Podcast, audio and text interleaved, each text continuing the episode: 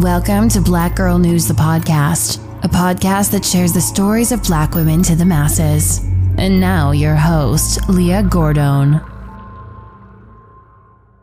I mean, a customer that came in mm-hmm. that was uh, a little upset about how his sandwich was fixed.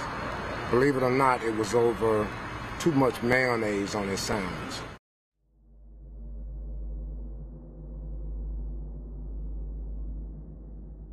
When two girlfriends went to work at Subway restaurant three weeks ago, they did it to help support their families, not knowing they'll be victims of a violent customer with a weapon. Brittany Macon, twenty-six, died Sunday night when Atlanta police claimed an armed customer shot her because he said there was too much mayo on his sandwich. Because of what happened tonight, uh, me and my partners were actually reevaluating whether or not um, we're going to continue to do this in this neighborhood anyway.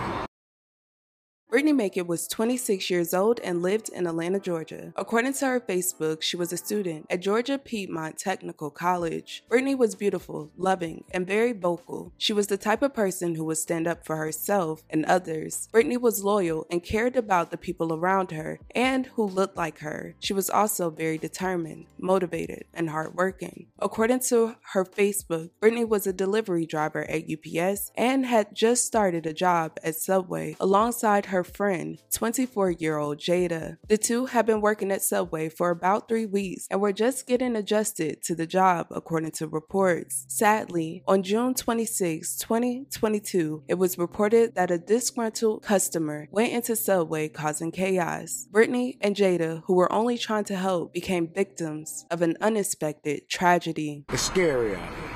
Mm-hmm. It's scary out here. We're learning new information about the person who was allegedly shot and killed over mayonnaise. You heard that right. The person killed was an employee at a Subway restaurant just identified as twenty-six-year-old Brittany Macon. On June twenty-sixth, twenty twenty-two, Brittany and her friend Jada went into work at Subway. According to reports, Brittany was preparing sandwiches when the unidentified customer came in to complain about the sandwich. Brittany had offered to remake the sandwich, but the customer said he didn't want that. He then became more aggressive, causing Brittany and her friend to call the police and ask him to leave. Uh, but as most people know, this was a... Uh very tragic situation uh, that did not have to occur. Uh, what we know is that the suspect came inside the uh, restaurant, ordered a sandwich, and there was something wrong with the sandwich uh, that made him so upset that he decided to take out his anger on two of the employees here. The customer was still angry, and at around six thirty p.m., that's when he opened fire. The customer aimed at Brittany and then shot Jada in the stomach and back while she went to protect her five-year-old son, who was with her at work. According to reports, the store manager, who was armed, attempted to stop the customer, even following him into the parking lot and having an exchange. My manager was able to exchange fire with him, um, but uh, of course, you know, he didn't hit him. It kind of ended up as a, as a wild shootout here in the parking lot. Police responded to the scene at around seven fifteen p.m. that Sunday. First responders immediately attempted life-saving measures. However, Brittany was pronounced deceased. Jada was transported to a local hospital and is expected to survive. So now we have one female deceased and another uh, female recovering from the injuries. And then also there was a uh, five-year-old child also in the restaurant. So that child was also placed in danger. That child is has to go through some type of trauma counseling. So again, this is incidents that, one, that we always talk about that did not have to happen, uh, but there's still some residual effects that families are going to have to deal with.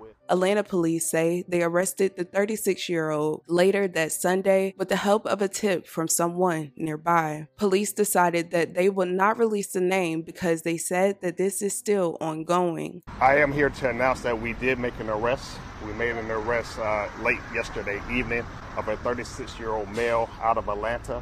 Uh, as stated before, I won't release the name as right now because it's still an ongoing investigation. We still need to provide some information and get some information some, from uh, some other individuals. The, the citizen, uh, we had a citizen who uh, contacted us, uh, who gave us some viable information, uh, and who helped lead this uh, investigation in the right direction.